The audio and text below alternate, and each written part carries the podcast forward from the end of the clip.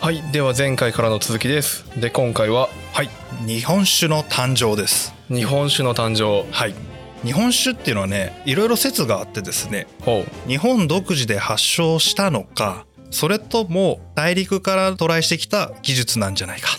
うほうどっちだおートライ型か日本独自かはいで結構長いことその大陸渡来じゃないかっていう説がね定説になってたらしいんですああそうなんだでここ近年になっていやいや日本独自発祥だろうという説が有力になりつつあるというところで今回は日本発祥だろうという側によって見ていこうかなとはい思いますでね前回めちゃくちゃ長く撮ったじゃないですかうん長かったね収録時間にして1時間20分超えてない150分間喋り続けた ずっ とあ喋じゃっあてた150分じゃないか90分くらい90分ぐらい喋ってたね、はい喋ってましたねうんはい、それはですねそれをやっとくとですね今回の話が割とさらっと入ってくるだろうとああだから今回歴史が後なんだそうなんですようんいつもと逆ですよねうんはいこれは先に酒造りの基本をやった方が分かりやすいということであえて順番をこの形にしてみましたということでえまず日本酒は日本発祥だろうということを言っている先生方がいてちょっとえー研究者の方のお名前言いますね、はいえー坂口金一郎先生坂口金一郎先生、はい、この先生はねもう日本酒の研究といえばこの人だっていう、ああそういうすごい人はい、もういろんな論文の引用されまくってる元の原稿書いた方ですねああそうなんだはいなんせこの人ね明治生まれの方明治生ま れほうなんで戦前にこういうことがあったよとか戦後にこういうことがあったよっていう学会とか教会とかでいろんな動きがあったよっていう中に坂口先生自ら入ってらっしゃるんですよまあそのちょうど激動のね時代を生きた人ねリアルタイムで見ながら書いてる方ですね、はい、はい、でその方の後輩にあたるえー小泉武雄先生小泉武雄先生、この方はまだ今でも元気ですね。ああそうなんだ、はい、この方は、えー日本酒といえばやっぱ小泉だろうというのとあと発酵技術発酵技術うん発酵に関しても大家でいらっしゃいますね、はあ、はい、発酵協会の会長とかも歴任されてたりとかあそんな教科あるんだああるらしいですね、はい、へえ、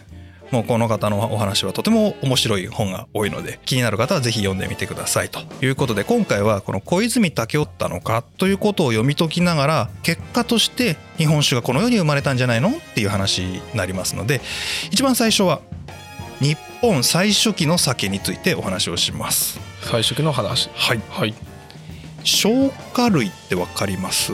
消化類はい全然わかんない全然想像つかないですよねああの果物の種類ですね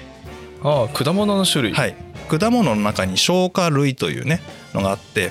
で消化類以外には喧化類ってあの硬い皮とか乾いた果実とかいう意味で使われるんですけどもうね果物のほとんどは消化類ですわああそうなんだうん特徴がね外側の皮が柔らかくて薄くってで多肉で汁が多いよ多重だよってうんうんうんうんだはから現代で言ったらキウイとかね、いはいえートマトなんかも消化類に入ったりとかねああまあぶどうはそうだよねはいもうブドウなんか完全に消化類ですねうんはい、で今回登場するのは日本古来の消化類なので、えーと例えば山ぶどうとかほグミとかアケビとか、えー、コケモモキイチゴこの辺りが登場しますねう。ほうでなんでこれが出てくるかっていうとやっぱり日本最初のお酒も消化類で作った酒だったって話ですああワインと一緒ってこと全かくうーんあ昔はほら稲作やってないですからああ確かにあ弥生時代より前ってうー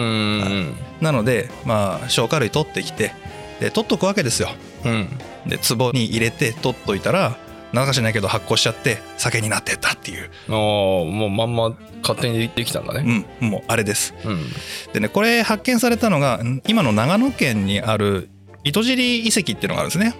長野県長野県あはいえー、と紀元前4000年から3000年くらいまあ、うん縄文中期ですね縄文の中期頃のお遺跡なんですけどあはいここに有効つばつき土器っていう、まあ、土器が出てきましたとはいでそこに山ぶどうの種かなんかが付着しててなんじゃこりゃってなってじゃあ消化類溜めてたんだろうねへへーと思ってたら隣のところから酒を飲む用の土器とか酒を注ぐ用の土器とかが出てきてあれこれもしかして酒作ってたんじゃねえのっていうので調べ直したところどうやらその有効つばつき土器っていうのが酒造りに使われてた土器じゃないかとああそうなんだいうことが分かりましてねへえですごいのがね1回の醸造で70キロから80キロの酒を作るとあ結構作るね結構作るうんでこれから類推するにそこそこ酒造りが文化として定着してたのではないだろうかと、まあそうだねうん、それがねもう今の定説になってるんですねはいでここで大事なのはこのいわゆるワインですようんこれは当時の人類にとって日本人にとって甘いものが酒になるんだということを知ったわけですよねはいはいはいはいでこの頃彼らは何を食べて生きていたのかまあ主食ですね食料うん貝塚とかを見れば一目瞭然なんですけどあの、まあ、貝以外だったら木の実を取って食べてたんですよね。ああ木の実うねんまあ歴史の教科書なんかだと小学校か中学校ぐらいに載ってんのかなどんぐり食べてたよとかうん見たことありますうんうんうんまさにまさにまあこれも喧嘩類なんですけどどんぐりとかくるみとかあと栗シイの実この辺を食べてましああそうなんだね、た。はいまあ、そのまま食べてもね生じゃ食えないので当然茹でたりとかねうん、で水にさらしてアク抜きしてででんぷんを取ってそれでどんぐり団子を作って食べるとかねああどんぐり団子なんかあったんだね、あの中学校の教科書かな資料集かな見たらどんぐり団子載ってましたねあ本当に、うん書いてあった全然記憶にない 俺もない団子っていうかパンみたいな感じかなはうんこねて焼いてみたいなあ、ああちゃんと調理はしてたんだしてたっぽいですねへあとね山芋とかねえうんはあとあわ冷えあ、うんはいはいはいまあ穀類ですよねうんあと芋類と穀類あとねゆり根ああゆりねこれ今でも使えますよね、うんユリの根っここれ全部でんぷんの塊なので普通に茹でたりとかして食べてたそうですはいでこれでねでんぷん質のものを食べるじゃないですかうんなんか噛んでると甘いなっていうことに人類は気づくわけですよはいまあ気づきますよね今でも米ずっと噛んだら甘くなるんでうんうんまああれじゃね誰か一人ぐらいはチャレンジしたやついるっしょ何をどこまで甘くなるかちょっとずっと噛んでてみようみたいなそんなやついるいやどうだろ うね知らんよ知らんけどなんかいてもおかしくないんじゃない、ああまあいるだろうねうんうん、まあこんなことは本に書いてなかったですけ どいや僕が思うにまあ一人ぐらいそういうアホがおってもおかしくないかなっあていうふうに思ったんですけどあは まあ甘くなるってことはさいうん甘いじゃんうんこれ酒になんじゃねえのってああそういう思考そう要はね消化類が甘いから酒になるこれ等式で甘いイコール酒って覚えちゃったわけじゃんはいでんぷんいやこれ酒なんなかったな失敗したな無理だないや噛んでたら甘くなるじゃん甘いあ甘くなりゃ酒なんじゃないのうん自然にそうなったんじゃないかなと思うわけですよはいということででんぷんで作ったパンですねまあパンというかお好み焼きというかああいうはいのを作ってもぐもぐもぐもぐしこたま噛んでたら甘くなるんでよしこれで酒を作ろうということで酒を作り出したであろうとほうそういう推測ですね酒好きだね酒好きなんですよ。まあ人類が酒から生まれてますんで、ねああ全然前前回ぐらいかな、うんそういう話しましたけど、確かにはい。で今推測されているそのでんぷん酒はい作り方、うんえー推測で書かれてたのでちょっと言いますね。はいちょっと僕の推測も入ってるんですけど、えっ、と水でふやかします、えーどんぐりとかね、あの水でふやかしてで石臼と杵で作るほというのもね。この糸尻遺跡から石臼と杵もちゃんと出てきてるんで、うああそうなんだ、はい、あこれついて砕いたのかなとか、ああ石臼とかあったんだうねん、で根物うん、芋とかねこれはあの水で垂らしとくとでんぷんがどんどん水に溶けてくるんでその水かき集めてでちょっと置いとくとでんぷんだけ沈むじゃないですかちょうんっと上積みをしてると粉が残るみたいなね、はいはいはいそうなんででんぷん抽出したりとか、まあ、穀類は簡単ですよね冷えと皮とかは表面剥いて、まあ、剥くのも風で飛ばしたかなんか分かんないですけどいわゆる精米をしてうんで粉にしていくでこの粉を使って水を入れてでこねてパンを焼くとうんで実はねこのパンが遺跡から出てきてるんですよ、ああそうなんだ、はい、この糸尻遺跡からパンとか残るんだね多分黒焦げになってたらしいよああ炭化したやつねそああ失敗作うか失敗作多分ねそれが残ってておやおやこれは何だろうっていうところからこれが始まってるんですよへえ面白いよねうんでこの黒焦げじゃない方のちゃんと焼けたパンを嫌っていうぐらいに噛むうんそしてさらに咀嚼をするはいでそれをこの噛んでぐちゃぐちゃになったものを壺の中にベッて吐き出してで溜めといて酒になるのを待つほうでこれ多分ね3日目くらいには酒らしい匂いになってくるらしいよあー翌日にはちょっと泡がボコボコしてくるってえーうんでもなんか得体の知れないものとは思わんかったんだね ねえでもまあやったんだろうねやった人いるんだねはいこれがすごいなと思いますよ要はこれは前前回ぐらいでお話出た唾液中に含まれてるアミラーゼで糖化させて貯めとくっていう方法そのものなので、 はいはいはいねもうすんなり入ってくると思いますようんはでね縄文時代中期にはもうある程度製法も確立されてたっぽいし、うん専用の酒器お酒の器ですね酒器も出土されているそれからそこそこでかい壺で作ってるというところを考えるといやいやどうもこの酒の発祥は縄文中期より絶対古いよねという予測が立つわけですよ。はい確かにで原料もね道具も比較的簡単なわけです。うーんなんなら消化類なんかさ壺に突っ込んで置いときゃいいわけじゃん。確かになのでそれから類推するにおそらく縄文時代に入るよりも前うん旧石器時代、旧石器時代、はい、この頃にはもう確実に果物の酒はあっただろうしもしかするとこのでんぷんの酒も旧石器時代には登場してた可能性があるよねというお話ですはい、はいはいちなみに縄文時代って1万年あります からねそんなあんだ1万年くらいありますよへえはいもう僕らの有史以降よりも縄文時代の方が長いんで長いんだねで旧石器時代ってことは1万数千年前の話ですからねはいはいはいその頃からこういう酒を飲んでいただろうとおー付き合い長いねだいぶ長いっすようんすげえなとで大きな転換点はやっぱり米が日本にやってくるはいこの米が日本にやってくるって話はお米の回で詳しくしてるんでそちらを聞いていただきたいんですけどもおそらく紀元前3000年から紀元前1000年の間のどこかでまず米が伝来をしますはいこれは岡穂とか陸糖と言われる水田じゃない米ですねうーんあったねうん、これが最初に入ってきて南から北まで一気にぐーっといくっていう話ですね、えーもうその時代に東北の端っこの方まで陸島が行って遺跡が出てるのでそれは間違いなさそうだということですねはいで多分ですけどこの時代の米っていうのは陸島だし量がそんなに多いわけではないのでお酒を作ったとしても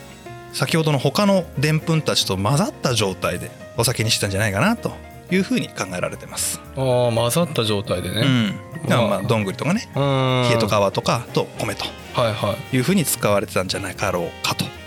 いうふうに考えられてるわけですね。はいで紀元前500年頃になると今度水田技術が入ってきますよねはいはい水筒伝来うーんでこれが弥生時代のきっかけになったわけですね。あー、はいそうなのかまあ、弥生時代とか弥生文明がイコール水筒技術を持ってきた渡来人の集団から始まったと。あーあったねはいはいはい、あの縄文時代と弥生時代が江戸から明治みたいにバーンと切り替わったと思ってる方が結構多いらしいので、うんここであえて言っとくと縄文文明と弥生文明はグラデーションで同時期に並行してありますからね。おーでそういう話しましたっけ前、あどっかでねうん、ちらっと出てきてるこの時代感をね最もイメージしやすいのはあのジブリ映画の「もののけ姫ほ」あれ見るといいっすよ。うなんでアシタカがいるあのタタラバ前回くらいにタクがちょ っとねタタラバの歌ねやったじゃんうんうんあのタタラバがあるアシタカのいる村はあれ縄文文明ですよ。あそうなんだはい。もうまさにまさにへえ獣を飼って果物を取ってきてでババ様のとこ行って祈祷があってで古代文明ででっかい岩巨岩うんうんあれに向かってお祈りを捧げるところが出てきたりとかうんで自然のものを神様にしてるんで、えーなんだっけあのでっかい狼とかさああえっともろもろ うんもう当てちゃった けどああいうのが神様としているみたいなはいあはあいいはいう文化圏が縄文文明ですね。あそうなんだ、はい、で一方でほら途中から出てきたえーっと名前今飛んじゃったなあの女の人戦う女の人出てくるじゃん敵みたいなライバルみたいなああああとさん3はもののけ姫うんじゃなくてあーとタタラはん女性で戦闘集団が出てきてイノシシの軍団とかをボコボコに倒そうとする人たちが別の村からやってきますよねああ姉様って呼ばれてる人そうなんだっけエボシうんエボシとかジコボウとかゴンザとか出てきますよねああはいはこのエボシのいる集団の方を弥生文明というふうにいああエロシかあータタラバ踏んでる人じゃないのこれはじゃないんですねああそっかそっかこれ別の村の人ですねうーんんエボシねエボシ今この人がえー弥生文明を象徴していてだから稲作をやって工作技術が発展しているので武器が発達していてはいはいっていう弥生文明ああそういうことね、なので「もののけ姫」何が言いたいかっていうと「もののけ姫」の時代感っていうのはあの縄文文明と弥生文明がちょうどこう並行してるよっていうそういう時代感を表現してるはいはいはい映画なんですねあれねああそうなんだ、あれをえー想像してもらうとこの辺の時代感がわかるかなというふうに思いますああ確かにはい、でねこれねちょっと話戻りますね、うん小泉先生もうねすごいよねぶっ飛んでるよねこの人ね口上酒本当に作ったらしいんですよ作ったんだ この大学の研究室でねはゼミの中でみんなで協力し合って作ったらしいんですよあうんうんんで、えー製造方法が書いてあってですね、えーお米の精米具合は95%程度にしてみましたまはいあいわゆる五分付きってやつですねうんで、えー蒸し米を作ってで蒸し米 100g につき4分間噛んで吐き出すほでこれをたくさんやりましたと、うは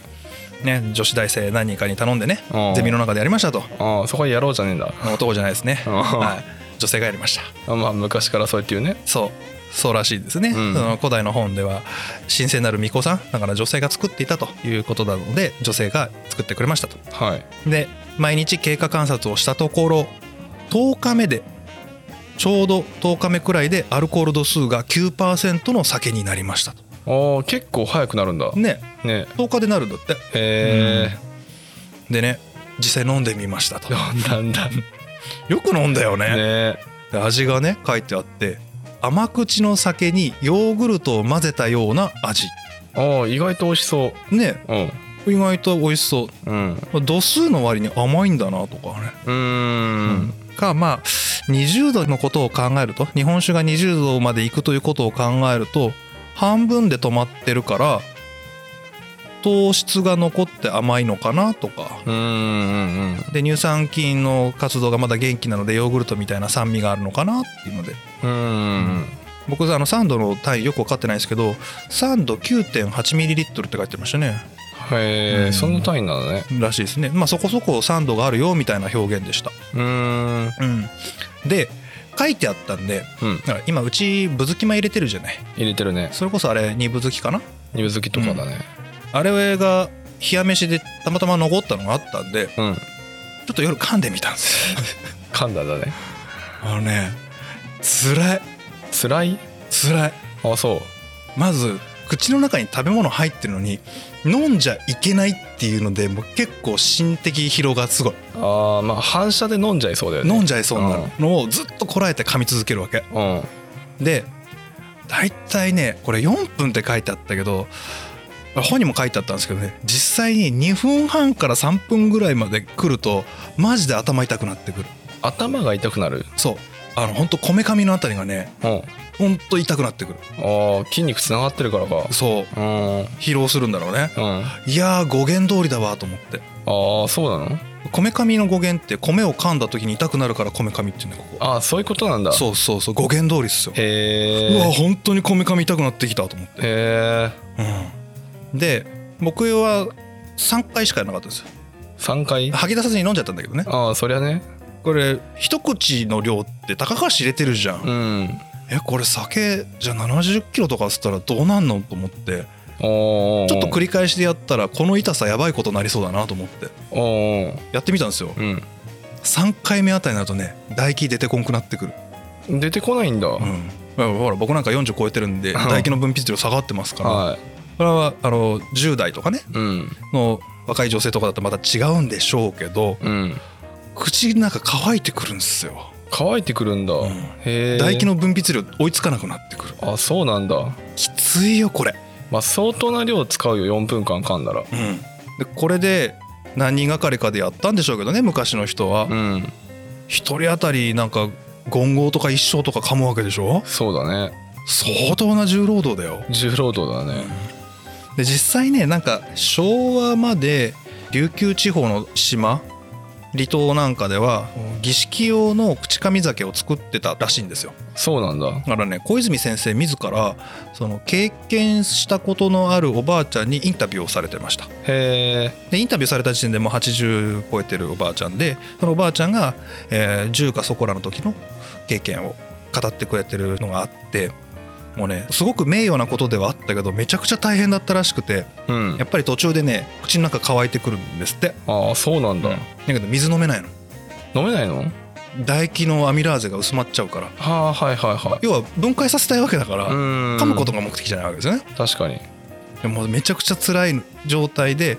苦しそうにしてるとお母さんとかおばさんたちがねうんあのシークワーサーみたいなああいう柑橘系のやつをカットして、うんお皿に乗っけてで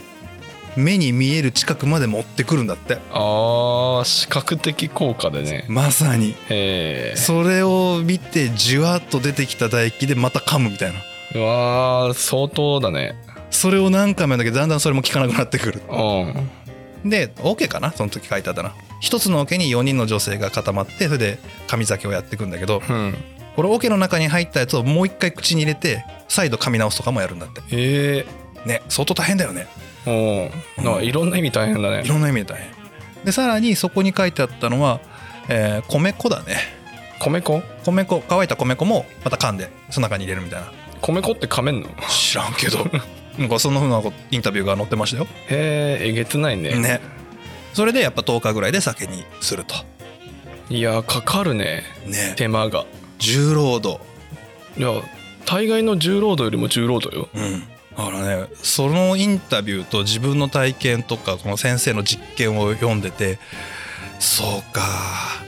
お酒が神聖視されるのはこういうところもあるんだろうなああ手間ねねだから晴れの中の晴れってこういうことかなと思ったうんうんうんすごい手間かかってるじゃんかかってるねしかもお米の生産量が追いつかなくって混ぜたかて飯とか食べてたりとかさ、うんなかなかお米食べられないとか言ってる時代に米100%の重労働の食べ物飲み物ってこれは神聖視されるよねいやーしかもその時の米って相当美味しく感じるだろうね相対的にあーあそうかもねそれを飲み込んじゃいけないんだようんいや過酷だね過酷いやー 半日とかもうフルフル日の出てる間ずっと噛んでるらしいよそうなんだすごいよまあそうじゃなないきゃ足りないよね量がはうんこれが口上酒ですってだあから僕ね口上酒が一番最初だっていうのは事前知識として知ってはいたんですよ、うんね猿酒とか言われてねうんなんですけどこんなに大変だと思ってないからなんか原始的だなとかちょっと野蛮だなぐらいの印象を持ってたんですけどうんいやいやどうして違った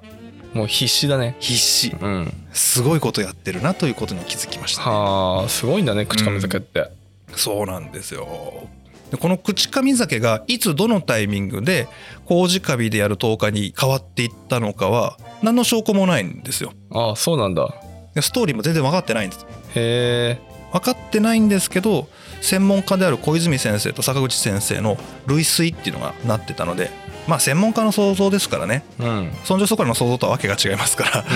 まあこれちょっとピックアップしてみますねはい弥生文化が入ってきたことで稲作が本格化しますよねはいはだから米が完全な主食じゃなくても主食に近いものになっていくわけですよいうんで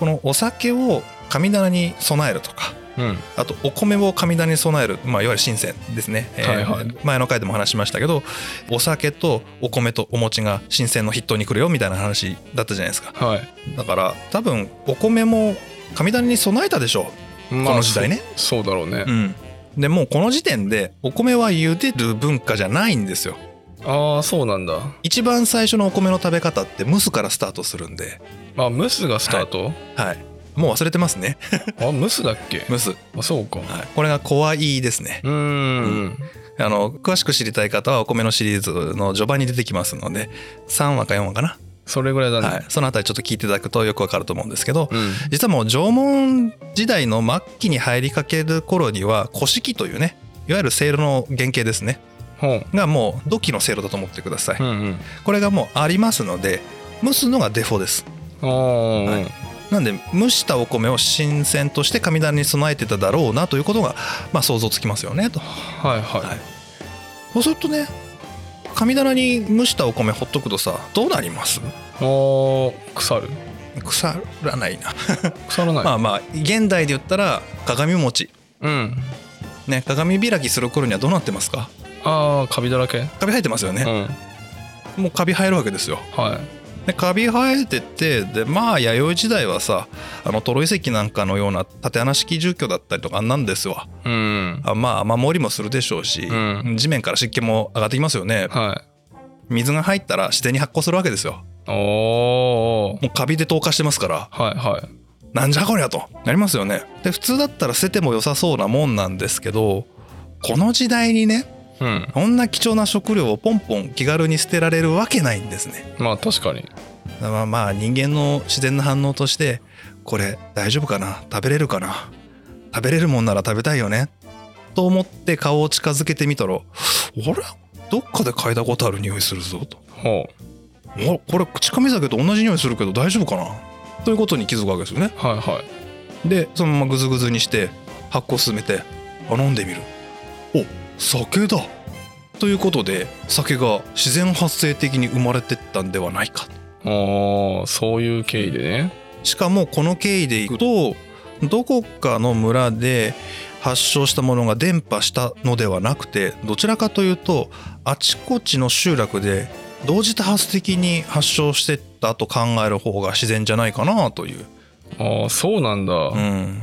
その方が自然ですよねってでう神棚に虫米を備えるまあ怖いですよねんを備えるっていうのはまああちこちの集落で行われてたはずですしはいで弥生文明っていうのは中央集権化したりとかあと部族ごとの交流をしてるっていうのも前提にありますんで、うんまあ、その中でお酒というものが交流に使われた可能性もありますけど、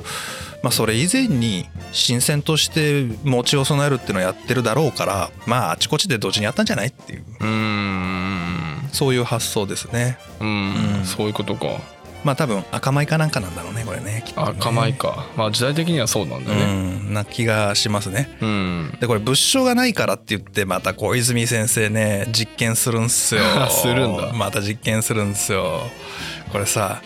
神谷に備えたのが蒸した米だったからいいけどじゃあ煮たらどうなってたのとかああはい焼いたやつだったらどうなってたのってはいう実験をしたんですよいしたんだで麹カビがついたのは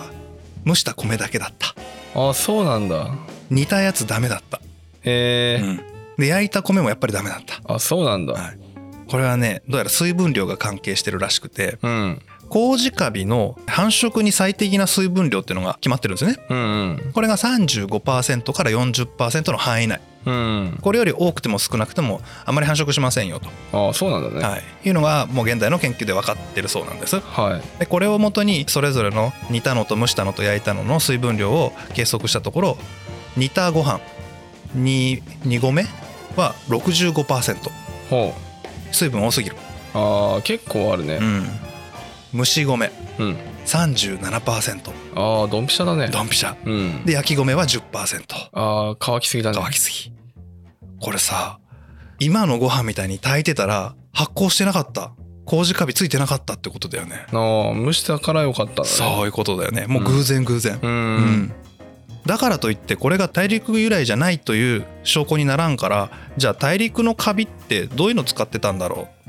というので先生はまた大陸側のね文献を調べるわけですよ そっちもやるんだはい、で見たところねやっぱ大陸系はねカビの種類違うんすねああ違うんだやっぱり、麹カビではなくてクモの巣カビというカビを使って透過をさせてました、ほうクモの巣カビはい、そういう種類のカビがあると思ってくださいはいでこれはね麦についてる麦を分解するのに向いているカビの種類、ああそうなんだね、はい、で中国だったりとか朝鮮半島はまあ時代新しいですけどやっぱ中国は先進国なのでね当時紀後200年とか500年の段階では酒の作り方は当然確立されてますし、うんまあ、酒という漢字自体がこれ酒壺を表してますか酒壺ら、はい、お酒を作る壺の形なんですよこれはあそうなんだ酒という字の作りですねはいさんずいとったこれ壺の形の象形文字なんですよあこれ象形文字由来そうですへだかえらもうすでに酒造りが人工的に行われてたという何よりの証拠なんですけど、確かにははい、これ漢とかの時代だともう紀元前ですからねあは漢字の漢あうん、はいなんでもうその時代には酒造りをしてたんですけどどうもその時に使われたあーカビというのがクモの巣カビであってうんでクモの巣カビというのは麦ああ麦麦を透過させるのに活躍するカビだそうですああ、というのもねお米を加熱するじゃないですか蒸し米の時にはいそうするとねお米の外皮近辺についてるタンパク質ありますねうんこのタンパク質が変性しちゃってねこの変性するとクモのスカビが分解しにくいものになっちゃうんですって、ああそうなんだ、だ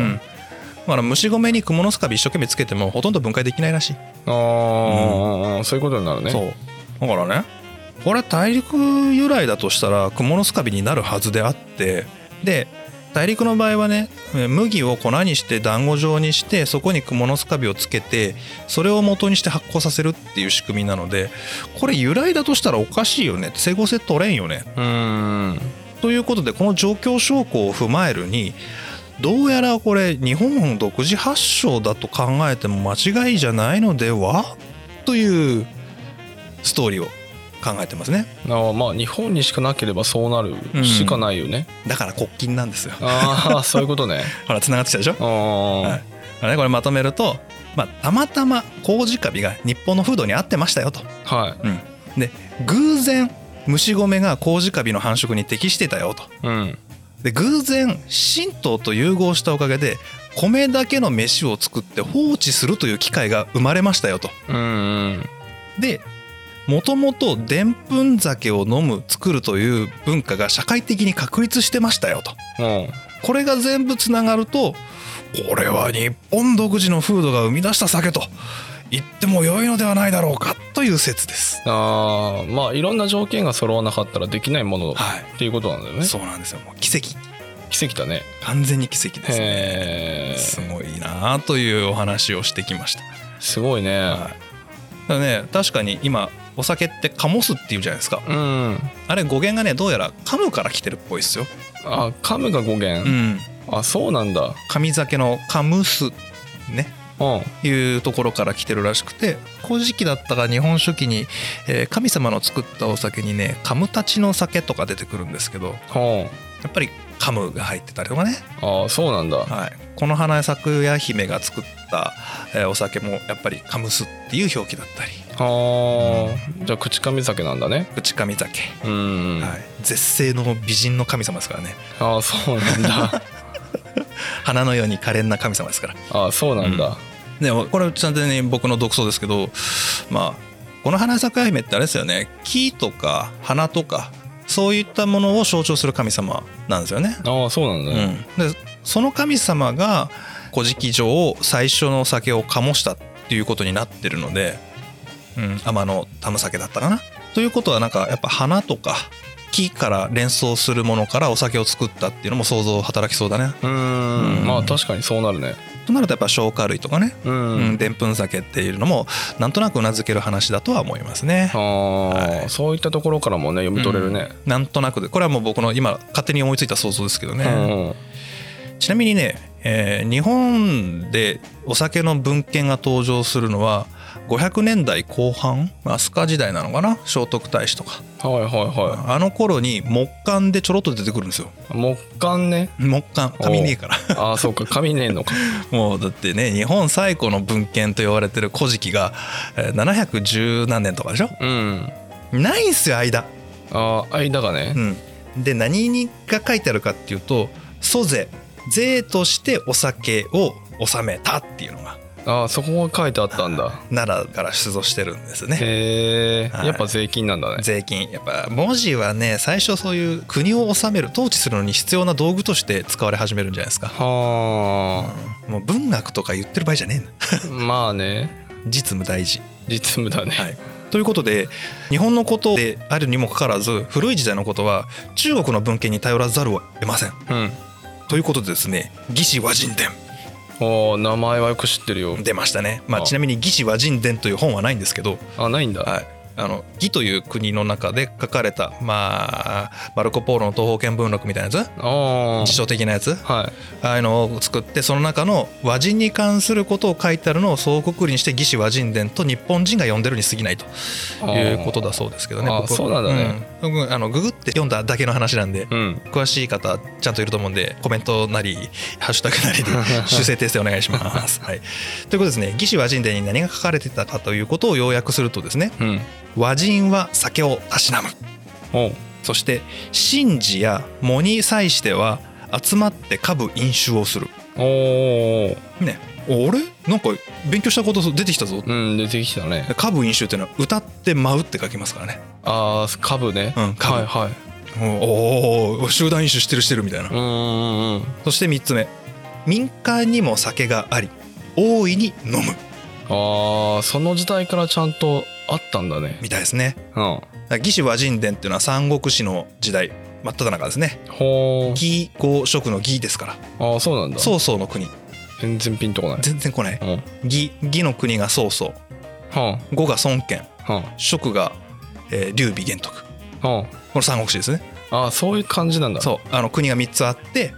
でその魏の国が曹操の国なんですよはでその魏の国で書かれた書物がこの魏志和人伝ね、ああーそ含まれうてるなんだねうんへー紀元200年代とかじゃない200年代うんへえ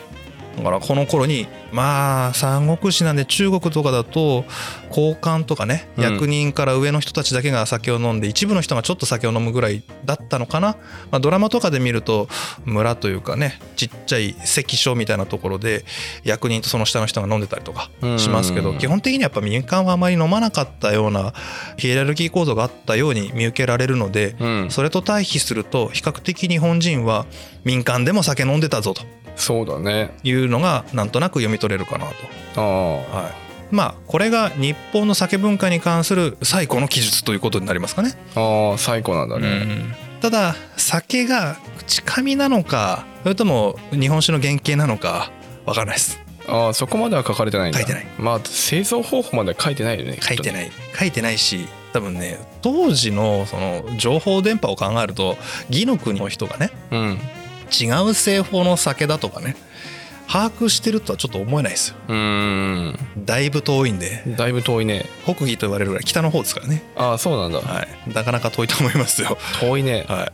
なんでまあここから読み取れるのはまあそういったこととあとは200年代にはあの文化のところでもお話ししたような神事と直来という文化が成立しつつあったのだろうなという想像がつきますね。はいはい、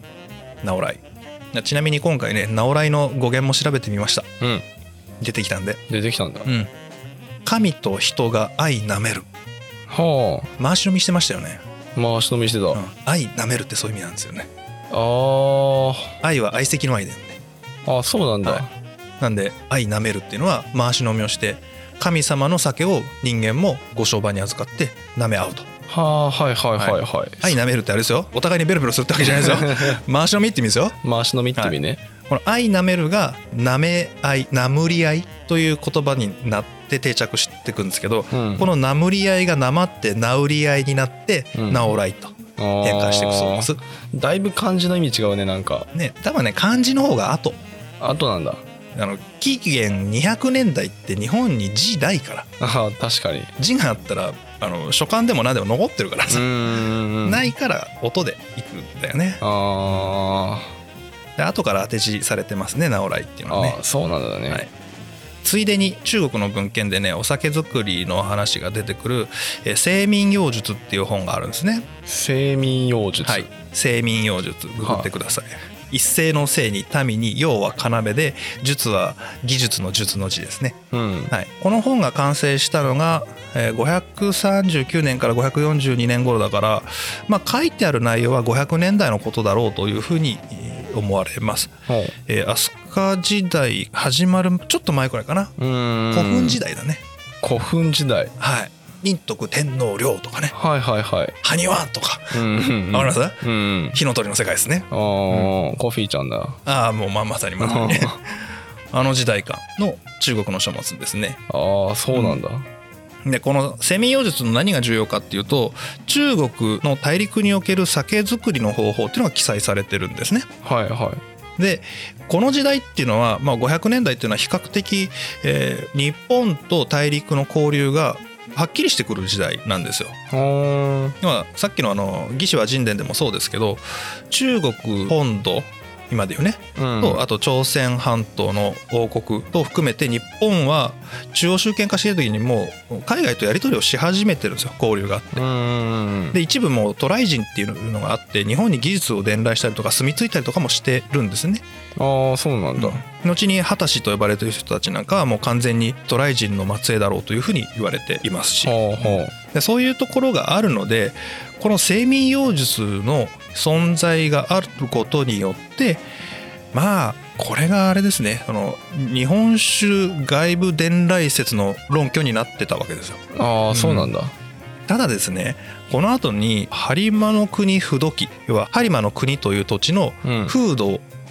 生活ですねうん生。活習慣を記した「春間の国不土記」っていうのがえー713年に書かれたりとかあと「両の祝儀」っていうのは、まあ、これは時代がだいぶ後で839年うん。要は大法律令とか大法律令の後のお養老律令、うん。あ、まああの法律宗ですね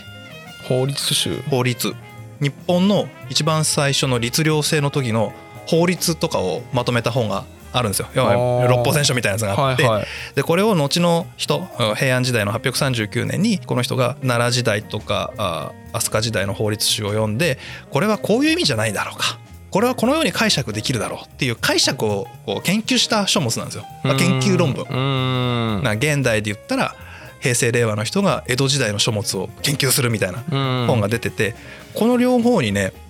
日本の酒造りの方法が結構細かく載ってるんですよ。ああそうなんだで見るとね全然ちげえって全然違う、清民妖術に出てくる酒の作り方と両の祝儀とか播磨不動記に出てくる酒の作り方が明らかに違うとあこれ同じ路線上で途中で変遷したと仮にしてもいやいやこれはいやだってカビちげえしカビ付けの方法も違うし原料麦と米だしこれは明らかに違うだろうというのを取っかかりにして日本発祥説っていうのがこう出てくるっていうあうんことらしいですよああそうなんだねはい、なんで今現代では比較的有力になってるのが日本独自に発祥した日本酒の伝統技術があって、うんそこに大陸由来の技術が上乗せでね改良に使われていった融合していったみたいな考え方の方がいいんじゃないかなっていう話ですねうんまあ今の話だとそっちの方が自然だね自然ですね、うんはいでこれが後々こう今ちょうど飛鳥奈良時代に来たのでうん朝廷でお酒を作るようになりそこで技術がこう定着をしていってでこの後についに文字が登場しますかああ文字その後なんだね、ら、はい、文字が比較的使われ出すんですまともに。へまあね、古墳時代の終わりから飛鳥時代のところまで文字使ってるっぽいですよねあのうん木下に書かれてるんで、え、うん、ただこれれを何かの知見を貯めておく知の集積っていうことにあまり使われてなかったのでうんこれがね朝廷で酒造りを始めることによって文字によっていろんな職人の技術が書き溜められるようになっていくはいはいということは進化のスピードが上がるんですよ。ああそういうことか、はい、その話が次回です。ああそこもやるんだね、はい、だって本当の青春が誕生する瞬間ですから。ああそうか蓄積の上に清酒が誕生するんだねそうなんです。まあそうだよね前回の作り方を聞いた限りは、うんその1台でパッと思いつきでできるような内容ではないもんねそうなんですよ。しかも何千年間同じ酒作ってますからね。確 かにずっと口紙ばっかりだもんね、はいこれが文字が出てきてしかも朝廷という国家権力の後ろ盾を持ってうん爆速で技術がガガガガッとああやっぱその辺もな時代背景じゃないけどその時の状況で変わってくんだね、だと思います。ああ面白そうなとこだねそこも、はい、僕の苦手な平安あたりを 今勉強しておりますまあ単純に書物が少ないだけでしょまああるし僕も勉強しきれてませんあそうなんだ、はいなかなか大変ですあ苦手あるんだね歴史、うんとねちょっと緩いんですよその辺ああそうなんだはい藤原のなんちゃらとかねはいはい、はもう聖徳太子とかねあ蘇我のイルカとかああ出てきますから菅原道真ってえっとあれでしょあの天才でしょってはいでなんだっけみたいなあーそんな感じなんだ そんな感じなんですよへえじゃあ次回までに頑張ってまた読んでまとめてもらって頑張って勉強しますはい、頑張ってください、はいということで今回この辺で終わりたいと思いますありがとうございましたありがとうございました